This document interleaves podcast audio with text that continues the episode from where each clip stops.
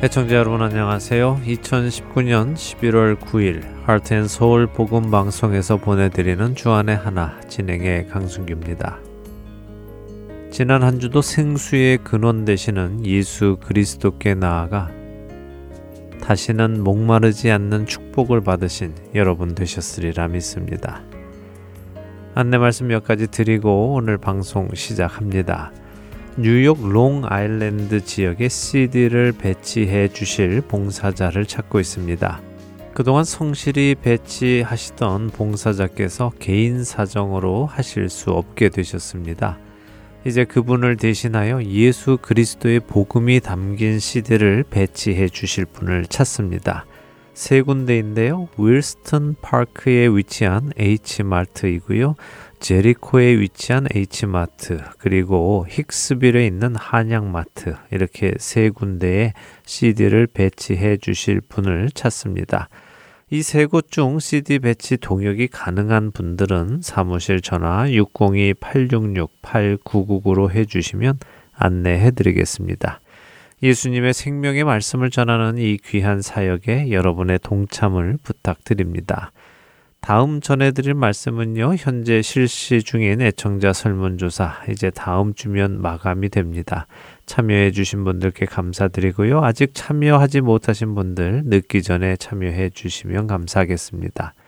여러분의 소중한 의견을 듣고 저희를 돌아보고요, 바른 길을 가고 있는지 점검도 하고 앞으로 갈 길도 결정하게 됩니다. 귀한 의견 꼭 보내주시기 바랍니다. 마지막으로요, 지난주부터 아이폰용 새로운 스마트폰 앱이 나왔다고 말씀을 드렸습니다. 어떻게 많이들 설치를 하셨는지요? 저도 새로 설치해서 사용을 하는데요. 그 주 방송뿐 아니라 지난 방송도 프로그램별로 듣고 싶은 것을 들을 수 있어서 참 좋더군요. 많이 사용해 보시기 바랍니다. 한 가지 드릴 말씀은요, 안드로이드 폰, 그러니까 삼성 전화기나 LG 등 안드로이드 시스템을 사용하는 전화기의 앱은 아직 출시가 되지 않았다는 것입니다. 이달 중으로 출시가 될 예정인데요, 조금만 기다리시기 바랍니다. 현재는 아이폰 앱만 있다는 것을 알려드립니다. 안드로이드 앱도 빨리 나오도록 여러분의 기도를 부탁드립니다. 첫 찬양 함께 하신 후에 말씀 나누겠습니다.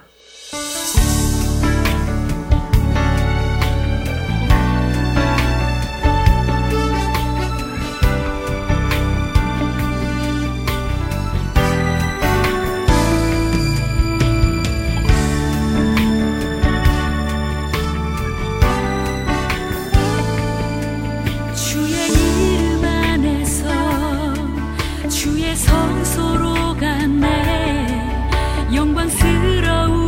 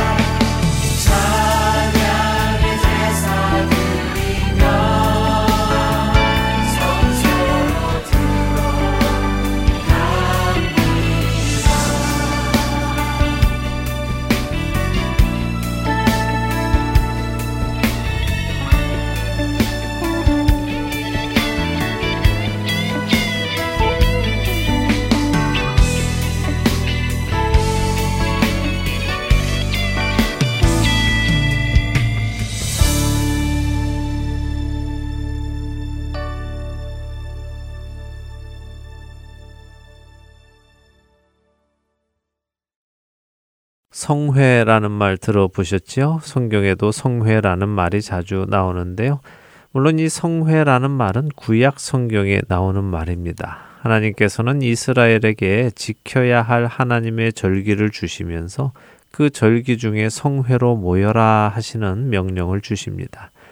성회란 거룩한 모임을 의미하지요. 그래서 개역 성경 외에는 성회라는 한자 대신 이해하기 쉽게 거룩한 모임이라고 번역을 해놓고 있습니다. 거룩한 모임인 이 성회의 히브리어는 미크라 코데시라고 하는데요. 미크라는 모임을 뜻하고 코데시는 거룩하게 구별된 것을 의미하지요. 그래서 미크라 코데시, 거룩한 모임인 성회는 거룩하게 구별된 모임을 의미합니다.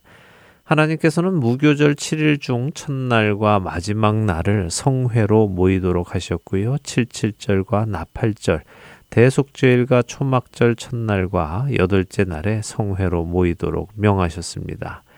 이 날에는 모든 노동이 금지되고 하나님께 예배를 드리며 율법 낭독과 강론이 이루어졌습니다. 이런 절기와 함께 하나님께서 명하신 성회가 또 있습니다. 바로 안식일인데요. 여호와께서 모세에게 말씀하여 이르시되 이스라엘 자손에게 말하여 이르라. 이것이 나의 절기들이니 너희가 성회로 공포할 여호와의 절기들이니라. 엿새 동안은 일할 것이요 일곱째 날은 쉴 안식일이니 성회의 날이라. 너희는 아무 일도 하지 말라. 이는 너희가 거주하는 각 처에서 지킬 여호와의 안식일이니라. 레위기 23장 1절에서 3절의 말씀입니다. 이처럼 하나님께서는 하나님의 절기와 안식일을 거룩하게 구별하여 모임을 가지기를 원하셨습니다. 바로 이런 이유로 이스라엘 백성들이 모였던 것이고요. 이 시대 우리 그리스도인들 역시 매주 하나님 앞에 예수 그리스도의 공로로 인하여 거룩한 모임을 가지게 된 것입니다.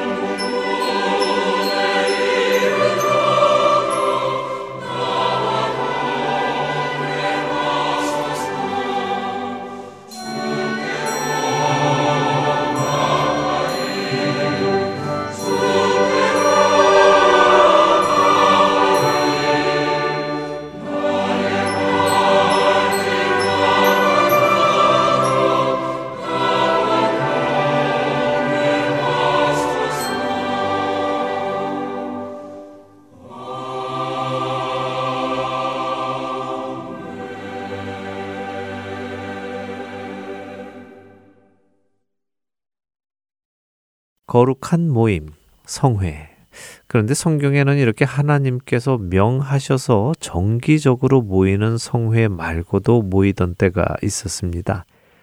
하나님의 명령을 따라 매년 절기나 매주 안식일에 모이는 것이 아니라 어느 날 갑자기 하나님께서 필요에 의해서 모임을 가지라고 하시는 것이죠. 한국어 성경은 이 모임 역시 성회, 거룩한 모임이라고 번역을 합니다. 그러나 히브리 원어는 이 모임을 다른 단어를 사용하는데요. 바로 아차라라는 단어입니다. 이 단어의 의미는 저지하다, 억누르다, 억제하다 하는 의미를 가지고 있습니다. 먼저 말씀드린 성회는 미크라 코데시라고 말씀드렸죠. 거룩하게 구별된 모임을 의미하는데요. 이 아차라라는 모임은 억누르고 억제함으로 구별되는 모임을 의미합니다. 그렇다면 무엇을 억누르고 무엇을 억제할까요? 바로 육신의 욕망과 즐거움을 억누르고 억제하며 모이는 모임을 뜻하죠. 요엘서 1장 13절과 14절을 읽어드리겠습니다. 제사장들아, 너희는 굵은 배로 동이고 슬피 울지어다. 제단에 수종드는 자들아, 너희는 울지어다. 내 하나님께 수종드는 자들아, 너희는 와서 굵은 배 옷을 입고 밤이 새도록 누울지어다. 이는 소제와 전제를 너희 하나님의 성전에 드리지 못함이로다. 너희는 금식일을 정하고 성회를 소집하여 장로들과 이 땅의 모든 주민들을 너희 하나님 여호와의 성전으로 모으고 여호와께 부르짖을지어다. 어떤 상황을 지금 말씀하고 계시다고 생각되십니까? 남유다의 선지자 요엘의 시대에 남유다는 메뚜기 떼로 인하여 큰 피해를 입었습니다. 그 피해로 인하여 유다 땅에는 먹을 것이 남지 않았지요. 이런 큰 재난 속에서 요엘 선지자는 백성들을 향해 이렇게 말한 것입니다. 굵은 배로 동이고 슬피 울어라. 밤을 새워 울어라. 금식일을 정하고 성회를 소집하라. 여호와께 부르짖어라 라고요. 여기서의 성회가 바로 아차라라는 말로 자신의 육신의 욕망과 즐거움을 억누르고 모이는 모임을 뜻합니다. 그렇기에 이 아차라라는 거룩한 모임은 앞서 나온 단어 금식과 연결되어 자주 등장합니다. 슬픈 일이 있을 때, 자신들 스스로 해결할 수 없는 일 앞에 놓였을 때 금식하며 자신의 욕망을 억누르고 즐기고 노는 것에서 얻는 기쁨을 내려놓고 하나님 앞에 모이는 모임을 의미합니다. 만유의 주제 존귀하신 예수 인자가 되신 하나님 나 사모하여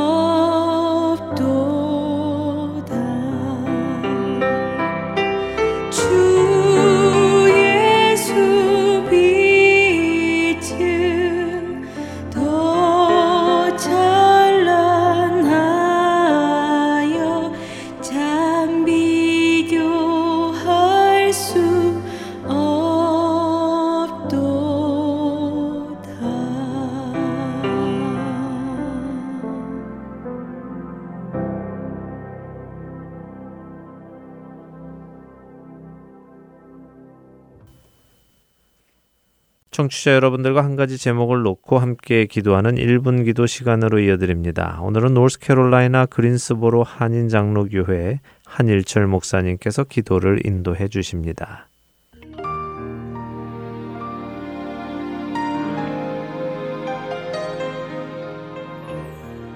하트앤서울 복음방송 1분 기도 시간입니다. 저는 노스캐롤라이나 그린스보로 지역에 위치한 그린스보로 한인 장로교회를 섬기고 있는 한일철 목사입니다. 오늘은 우리의 삶에서 조금 더 다른 이들과 나눔의 삶을 살게 해달라는 간절한 기도를 하기 원합니다. 얼마 전 저는 남아공에 선교를 다녀왔습니다. 백인과 흑인이 뚜렷이 갈라져 있는 모습에서 그곳 아프리카 사람들은 참으로 힘들게 살고 있었습니다. 여러 곳에서 복음을 전했는데 신학교 홈커밍 집회에서 공립학교 조회 시간에 초등학생과 중학생들에게도 복음을 전했습니다. 그리고 여러 현지 교회에서 복음을 전했습니다. 생명의 복음과 아울러 그들에게 육신에 필요한 음식을 나누었습니다. 저는 선교지를 방문하면 제가 더 큰 은혜를 받습니다. 주님께 쓰임받아 복음을 전하고 음식을 같이 나눌 수 있다는 시간이 저에게는 큰 은혜가 되기 때문입니다. 무엇보다도 큰 도전을 받게 되는데 미국에서 사는 우리들이 얼마나 좋은 형편에서 살고 있으면서도 다른 이들과 함께 나누지 못하고 있다는 것에 마음이 무거워집니다. 이 방송을 애청하시는 분들은 대부분 미국에서 사실 줄 압니다. 미국은 세계에서 가장 잘 사는 나라요, 최강대국이죠. 우리가 당연하다고 느끼며 현재 누리는 것을 다른 지구촌에서는 상상도 못하며 오늘도 힘겹게 살아가는 자들이 너무나 많이 있습니다. 우린 우리가 가진 많은 것을 보지 못하고 가지지 못한 것에 불평하며 살아가고 있습니다. 또한 얼마나 편안하고 안일하게 살아가는지 모릅니다. 하나님이 우리에게 허락하신 것들을 우리는 얼마나 나누고 있을까요? 나에게 주신 것은 나만을 위해 사용하라는 것이 분명 아닐진데 우리는 더 갖기 위해 힘쓰고 있지는 않은지요. 세상은 넓고 할 일은 많습니다. 감당해야 할 일이 많은데 그렇게 감당해야 할 일이 많다는 것은 우리에게 축복인 것입니다. 하나님께서 우리로 해외에서 살게 하신 이유가 분명 있을 것입니다. 우리는 가야 하고 우리는 나누어야 합니다. 복음을 전해야 하고 그리스도의 사랑으로 우리가 가진 것들을 서로 나누어야 합니다. 이것이 진정한 구원받은 자의 모습일 것입니다. 이 시간에 함께 기도하길 원합니다.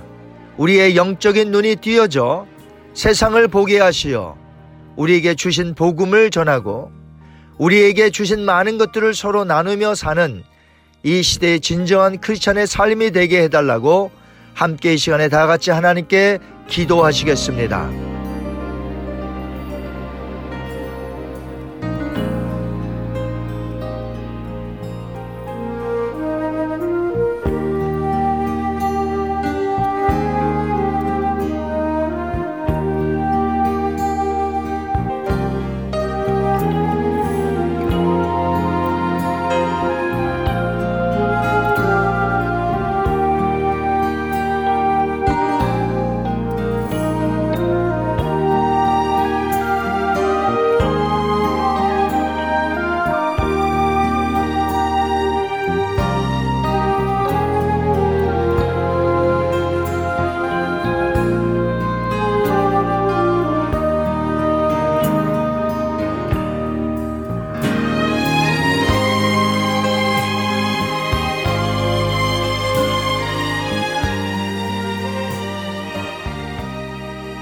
하나님 아버지, 저희는 가진 것이 너무나 많습니다. 그런데 오히려 가지지 못한 것에 불평하며 또한 좋은 곳에서 너무나 안일하게 우리 자신들만을 위해 사는 저희를 용서하여 주시옵소서. 우리에게 많은 것을 허락하심은 우리로 주님의 뜻을 이웃들에게 행하라고 베푸신 것인 줄 믿고 앞으로 더욱더 다른 이들을 위해 사는 자들이 되게 하옵소서.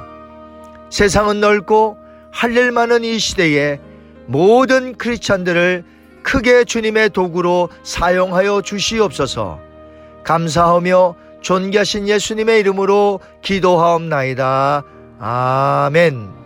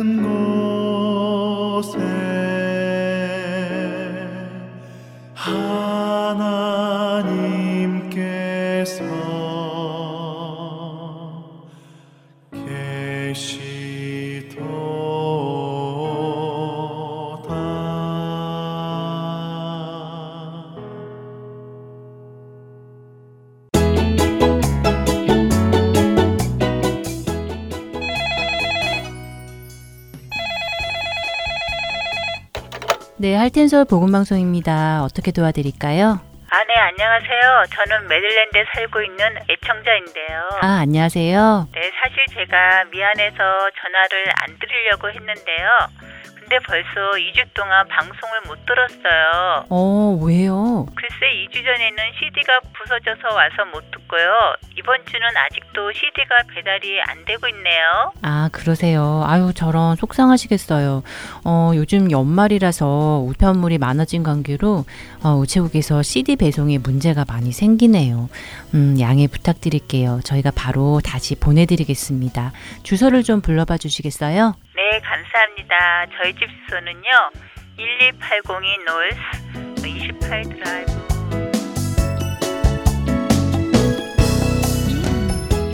매년 연말연시에는 많아진 우편물로 인해 CD 배송에 종종 문제가 생깁니다.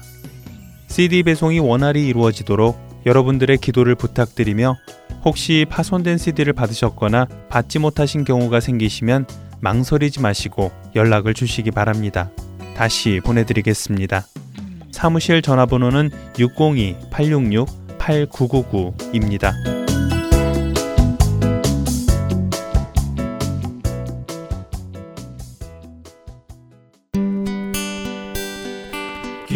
소식 사랑으로 땅끝까지 전하는 하트앤서울.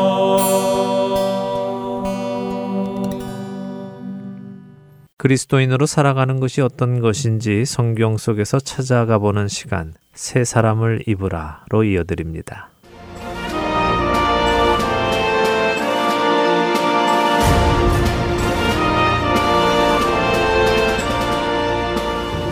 시청자 여러분 안녕하세요. 새로운 피조물인 그리스도인이란 어떤 사람인지 함께 알아가는 프로그램 새 사람을 입으라, 진행의 민경훈입니다. 네, 여러분 안녕하세요. 강승규입니다. 지난 시간 우리가 이 세상에서 살면서 이 세상의 여러 조직이나 단체에서 요구하는 규정은 당연히 준수하면서도 하나님 나라의 규정에는 준수하지 않아도 된다고 생각하는 사람들이 많다는 이야기를 나누었어요. 네, 그랬죠. 하지만 그래서는 안 되죠. 세상의 규정도 준수한다면 하나님 나라의 규정은 더욱 준수해야 할 것입니다. 하나님은 사랑이 많으시고 용서하시는 하나님이시니까 대충 해도 될 거야 하는 생각은 잘못된 생각입니다. 하나님이 사랑이 많으시고 용서하시는 분이라는 것이 우리가 하나님의 말씀에 불순종해도 된다는 말은 아닙니다. 그런 생각은 오히려 하나님을 업신여기는 것이고요. 하나님의 사랑을 악용하는 악한 것입니다. 그렇죠. 복음을 올바로 받아들인 사람이라면 그런 생각을 할 수 없겠죠. 맞습니다. 그럴 수 없습니다. 하나님 나라의 백성이 되었다, 그리스도인이 되었다 하는 것에는 여러 가지 따라야 할 규정이 생겼다는 것입니다. 이것을 우리가 받아들여야 하지요.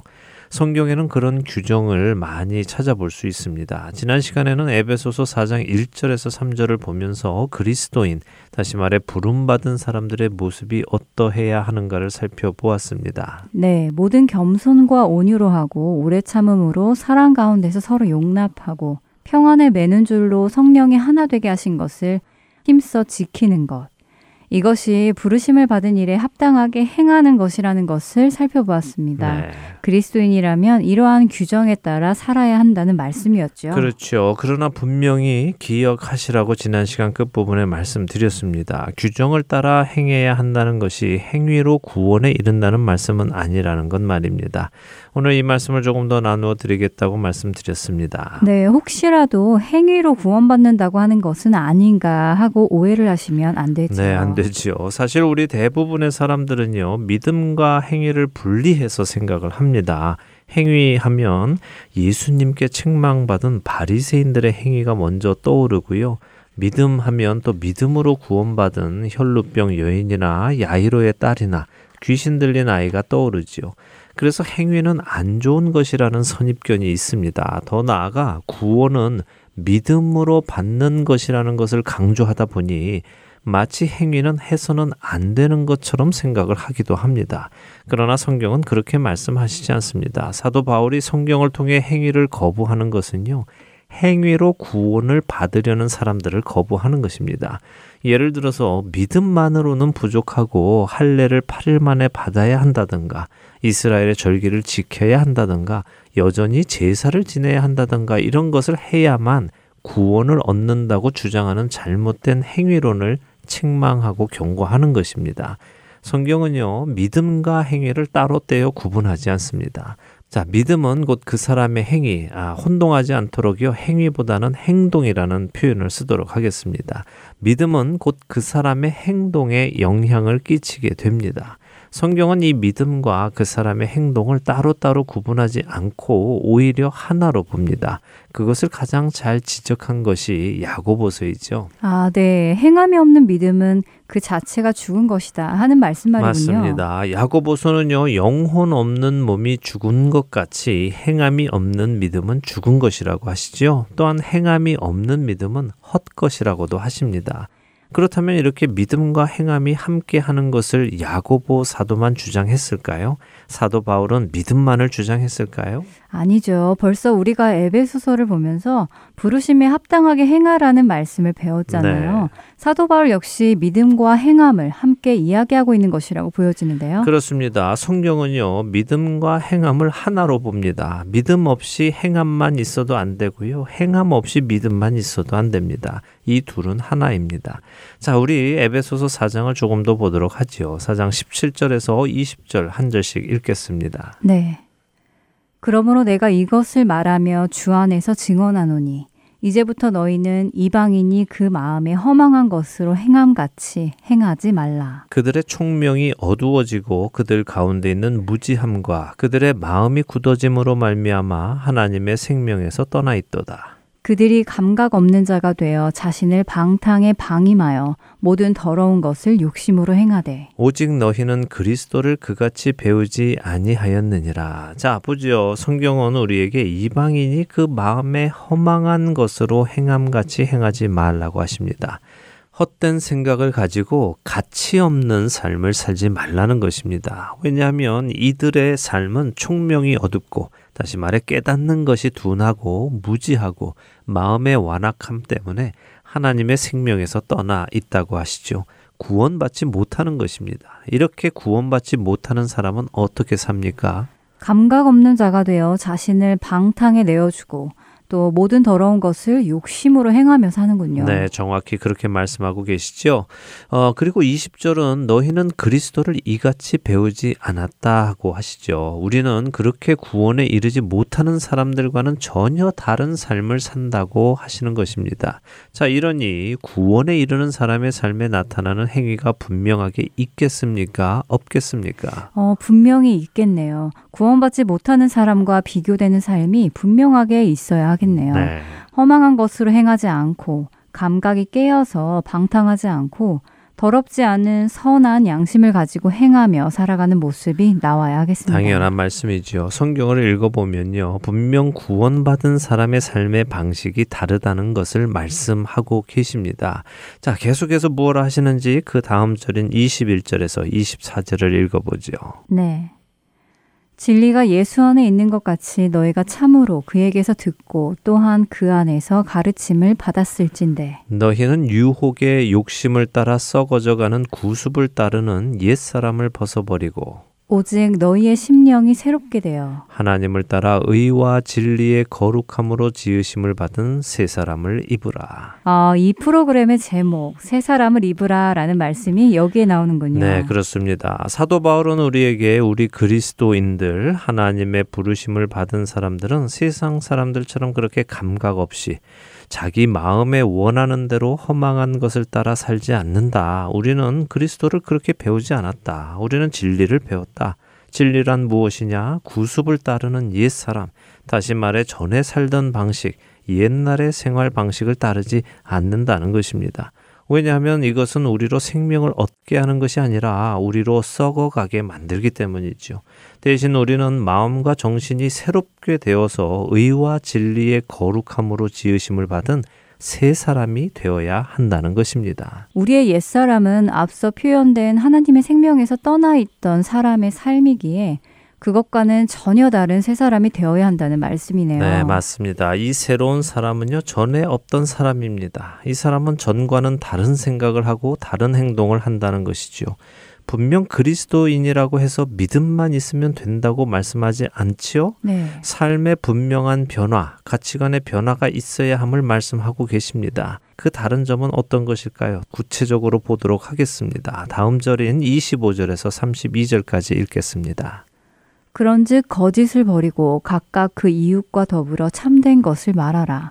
이는 우리가 서로 지체가 됨이라. 분을 내어도 죄를 짓지 말며 해가 지도록 분을 품지 말고 마귀에게 틈을 주지 말라. 도둑질하는 자는 다시 도둑질하지 말고 돌이켜 가난한 자에게 구제할 수 있도록 자기 손으로 수고하여 선한 일을 하라. 무릇 더러운 말은 너희 입 밖에도 내지 말고 오직 덕을 세우는데 소용되는 대로 선한 말을 하여 듣는 자들에게 은혜를 끼치게 하라. 하나님의 성령을 근심하게 하지 말라. 그 안에서 너희가 구원의 날까지 인치심을 받았느니라. 자, 지금 읽은 이 구절을 한 절씩 다시 보면서 그리스도인이라면 어떻게 살아가는 것이 합당하고 어떻게 살아야 그리스도인이라고 불리는지 보겠습니다. 네, 먼저는 거짓을 버리라고 하시네요. 네, 거짓을 버리라고 하십니다. 거짓을 버리고 참된 것, 진실한 것을 말하라고 합니다. 누구와 그렇게 하라고 하십니까? 각각 그 이웃과 진실을 말하라고 하시네요. 우리가 서로 지체가 되기 때문에요. 결국 성도들을 말씀하시는 것이군요. 네, 그렇죠. 그리스도 예수 안에서 함께 지어져가는 형제 자매들에게 거짓을 버리고 진실을 말하라고 하십니다. 물론 이 말은 세상 사람들에게는 거짓을 말해도 된다는 말씀은 아니지요. 네. 예, 그리스도 예수 안에서 한 몸을 이루는 것이 얼마나 중요한 것이며 가치 있는 것이며 지켜내야 하는 것인지를 강조하는 것입니다. 자, 그 다음은 어떻습니까? 화를 내는 것, 분내는 것에 대한 말씀이 있죠. 네, 분을 내어도 죄를 짓지 말고 해가 지도록 분을 품지 말라고 하시네요. 네. 그렇다면 분을 내는 것 자체는 죄가 아닌가 보네요. 분을 내지 말라는 것이 아니라 분을 내어도 죄를 짓지 말라고 하시고 해가 지도록 분을 품지 말라고 하시는 것을 보면요. 네, 그렇게 들리지요. 네. 예, 근데 한국어 어감이요. 분을 낸다 하면 밖으로 분을 표출하는 것을 의미하듯이 들리잖아요. 네. 그래서 분을 내어도 죄를 짓지 말아라 이렇게 말씀하시면 분을 밖으로 내어도 죄는 짓지 마라 이렇게 말씀하시는 것처럼 들리는데요. 근데 이 말씀은 그런 의미라기보다는요. 분, 곧 화라는 것이 감정이잖아요. 그렇죠. 예, 이 감정이라는 것은 자연스럽게 나오는 것입니다. 내가 화를 내야지 해서 화라는 감정이 나오는 것이 아니라 어떤 상황을 만나면 그 상황에 반응하여 화라는 감정이 내 안에서 일어나는 것이죠. 다른 감정들도 마찬가지고요. 이렇게 어떤 상황에 내가 반응하여 그 결과로 감정이 반응할 때 그 감정이 나로 죄를 짓도록 하지 말라는 말씀입니다. 아, 그러니까 화는 내어도 죄는 짓지 마라 이런 말씀이 아니라 화가 날 때 그것이 죄로 연결되지 않도록 해라 하는 말씀이라는 것이군요. 네. 이 구절을 가지고 화는 내도 된다 혹은 안 된다 이런 것에 집중하지 마시고요. 화가 날 때, 분이 날 때 그 감정이 나로 죄를 짓게 해서는 안 된다는 것에 집중하시기 바랍니다. 네. 그 감정을 계속 품고 있으면 그것이 어떻게 됩니까? 마귀에게 틈을 주게 되는군요. 그렇죠. 마귀가 분을 품고 있는 나의 틈새를 공격해서 나로 죄를 짓도록 한다는 것입니다.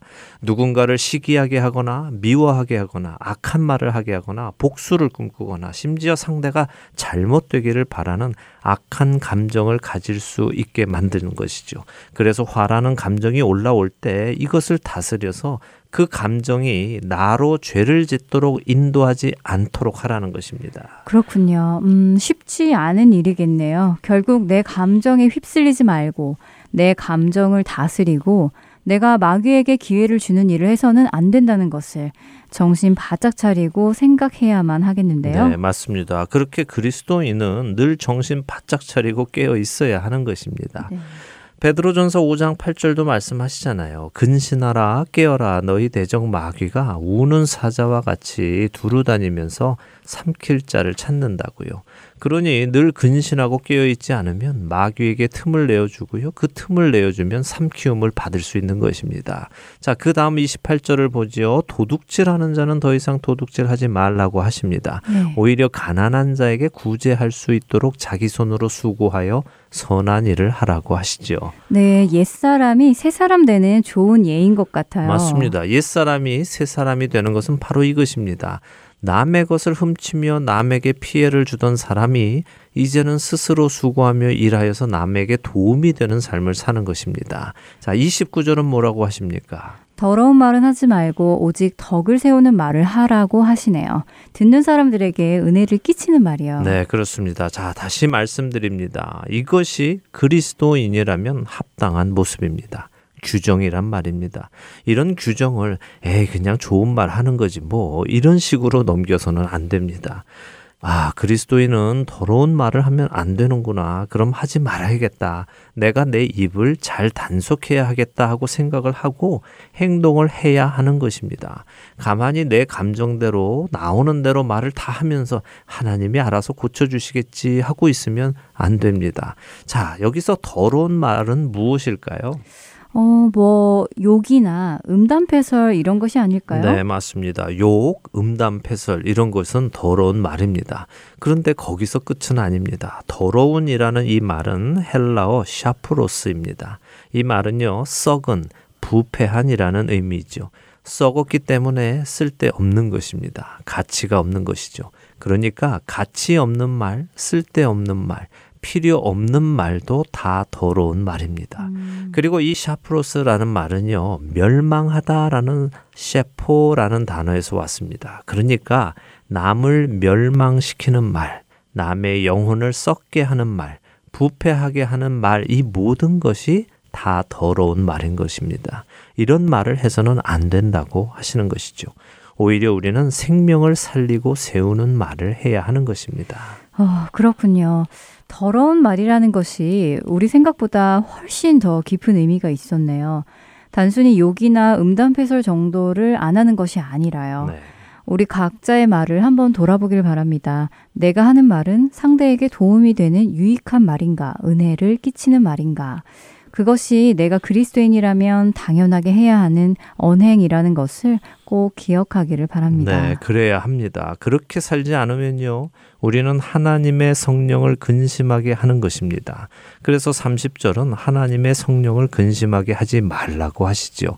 우리 모든 그리스도인들이 이 사실을 분명히 알기 원합니다. 믿음만 가지고 내 감정대로 사는 것이 그리스도인이 아니라 믿음이 있기에 이제는 말씀에 순종하여 살아가는 것이 우리가 살아야 할 합당한 모습이라는 것입니다. 우리 안에 살아계시는 성령님을 근심하게 해서는 안 된다는 말씀이 참 많이 와닿네요.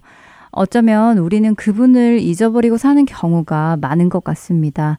우리가 새 사람을 입고 거룩함 가운데 거하며 우리 안에 계시는 성령님과 교통하며 나아가야겠다는 생각이 드네요. 다음 한 주간 이 사실을 깊이 품고 생각하고 삶으로 살아내는 우리가 되기를 바라며 새 사람을 입으라 맞춰야겠습니다. 네, 저희는 다음 주에 뵙겠습니다. 안녕히 계십시오. 안녕히 계세요.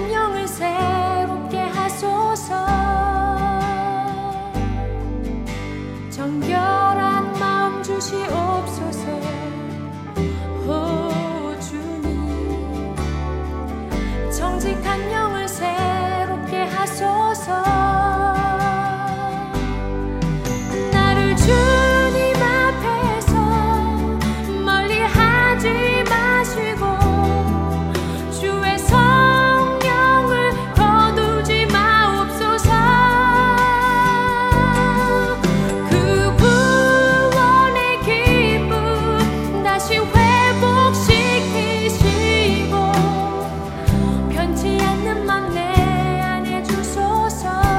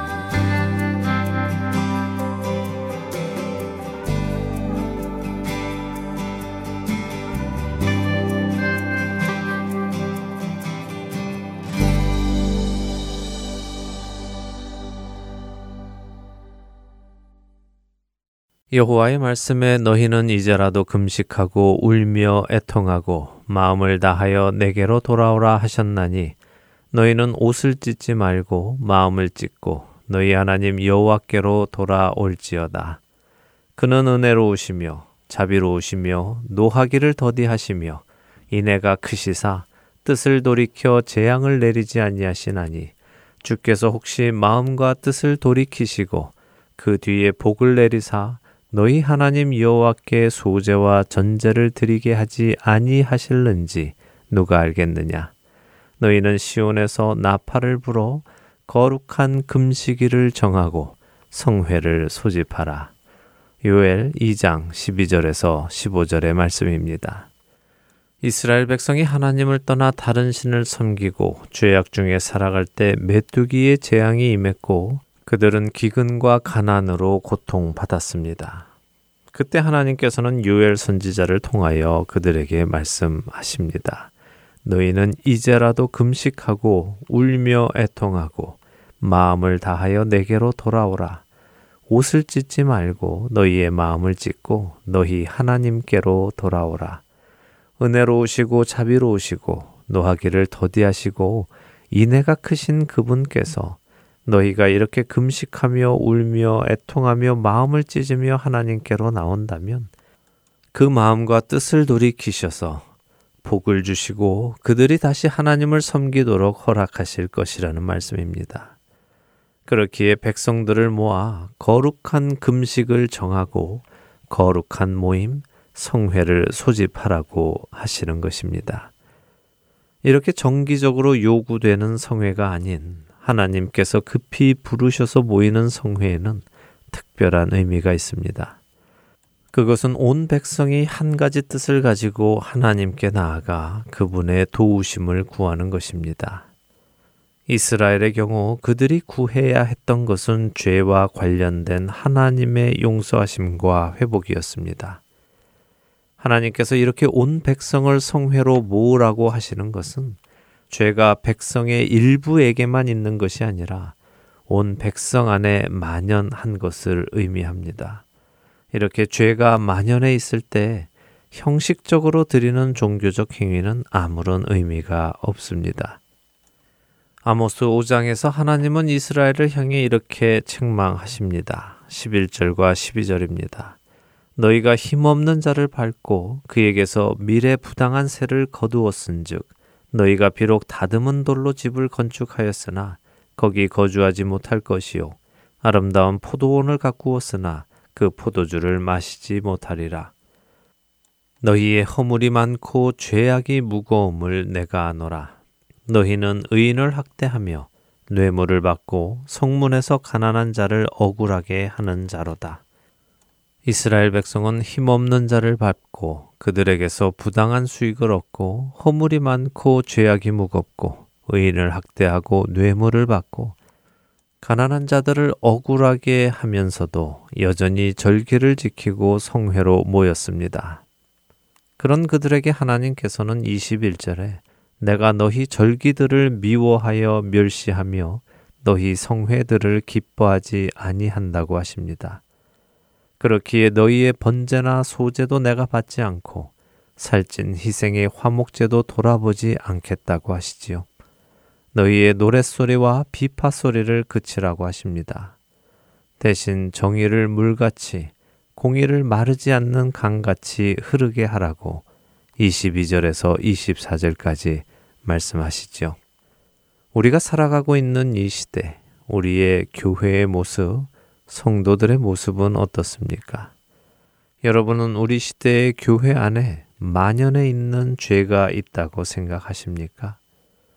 우리 시대의 삶의 기준이 흔들리고 그리스도인의 정체성이 흔들리고 믿음이 흔들리고 신앙이 흔들리고 있는 것이 혹시 우리가 겉으로는 이스라엘 백성처럼 하나님을 섬긴다며 여러 가지 정기적인 성회로 모이지만 우리의 마음이 그 안에 담겨 있지 않고 하나님께서 기뻐하시지 않는 일들을 하며 하나님보다 더 귀히 여기고 더 좋아하고 사랑하는 것들이 있어 그것을 섬기며 살아가고 있기 때문은 아닐런지요.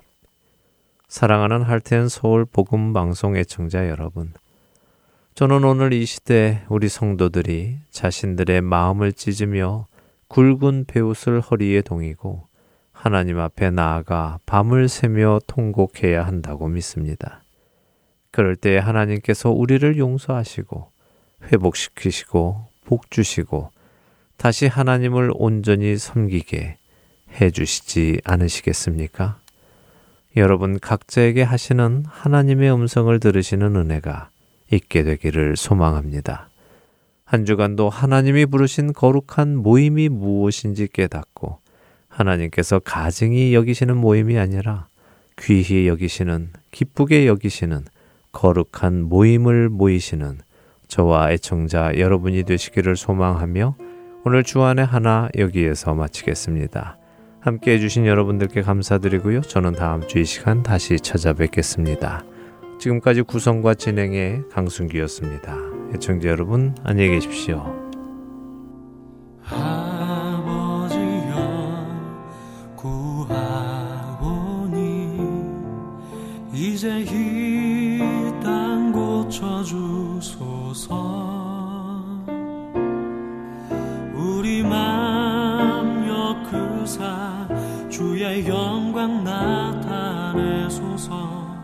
만유의 주님 온 세상 알도록